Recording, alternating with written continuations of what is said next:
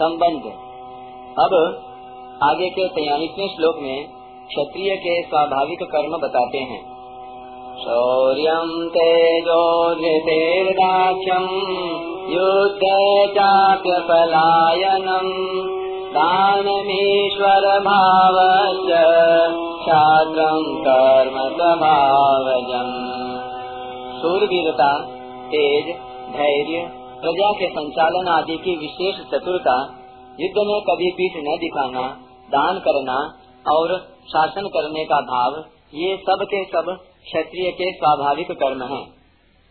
व्याख्या शौर्य मन में अपने धर्म का पालन करने की तत्परता हो धर्ममय युद्ध प्राप्त होने पर, युद्ध में चोट लगने, अंग कट जाने, मर जाने आदि का, किंचन मात्र भी भय न हो घाव होने पर भी मन में प्रसन्नता और उत्साह रहे।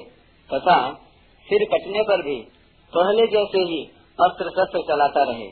इसका नाम शौर्य है। तेज। जिस प्रभाव या शक्ति के सामने पापी, दुराचारी मनुष्य भी पाप, दुराचार करने में हिचकते हैं, जिसके सामने लोगों की मर्यादा विरुद्ध चलने की हिम्मत नहीं होती, अर्थात लोग स्वाभाविक ही मर्यादा में चलते हैं, उसका नाम तेज है। धृति ही।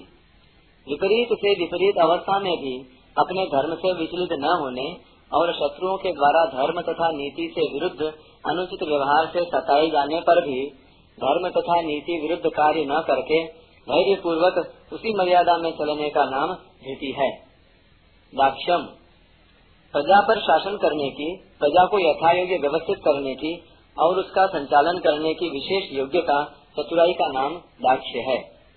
युद्धे चाप्य पलायनम। युद्ध में कभी पीठ न दिखाना, मन में कभी हार स्वीकार न करना, युद्ध छोड़कर कभी न भागना, यह युद्ध में अपलायन है। दानम। क्षत्रिय लोग दान करते हैं तो देने में कमी नहीं रखते, बड़ी उदारता पूर्वक देते हैं। वर्तमान में दान पुण्य करने का स्वभाव वैश्यों में देखने में आता है, परंतु वैश्य लोग देने में कसा कसी करते हैं, अर्थात इतने से ही काम चल जाए तो अधिक क्यों दिया जाए? ऐसा द्रव्य का लोभ उनमें रहता है।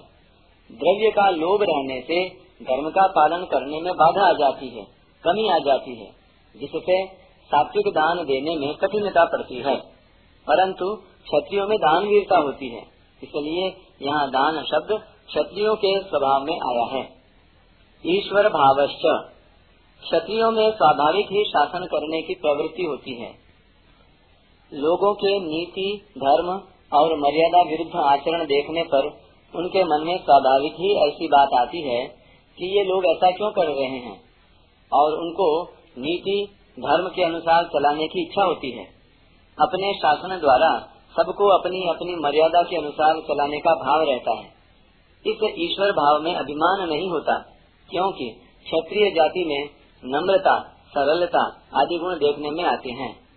छात्र कर्म स्वभावजम जो मात्र प्रजा की दुखों से रक्षा करे, उसका नाम क्षत्रिय है। क्षतात त्रायते इति क्षत्रिय। उस क्षत्रिय के जो स्वाभाविक कर्म हैं, वे छात्र कर्म कहलाते हैं। परिशिष्ट भाव। क्षत्रिय, राजपूत, बड़े शूरवीर और तेजस्वी होते हैं। परंतु ईर्ष्या दोष होने के कारण जिस राजा का राज्य हुआ उसने अपने अधीन रहने वाले राजपूतों का उत्साह कम करने की चेष्टा की। उनकी उन्नति नहीं होने दी, जिससे कि वे प्रबल होकर राज्य न छीन लें। इस प्रकार ईर्ष्या के कारण आपसी फूट होने से तथा उत्साह में कमी होने से ही विधर्मी लोग भारत पर अपना अधिकार करने में समर्थ हो सके।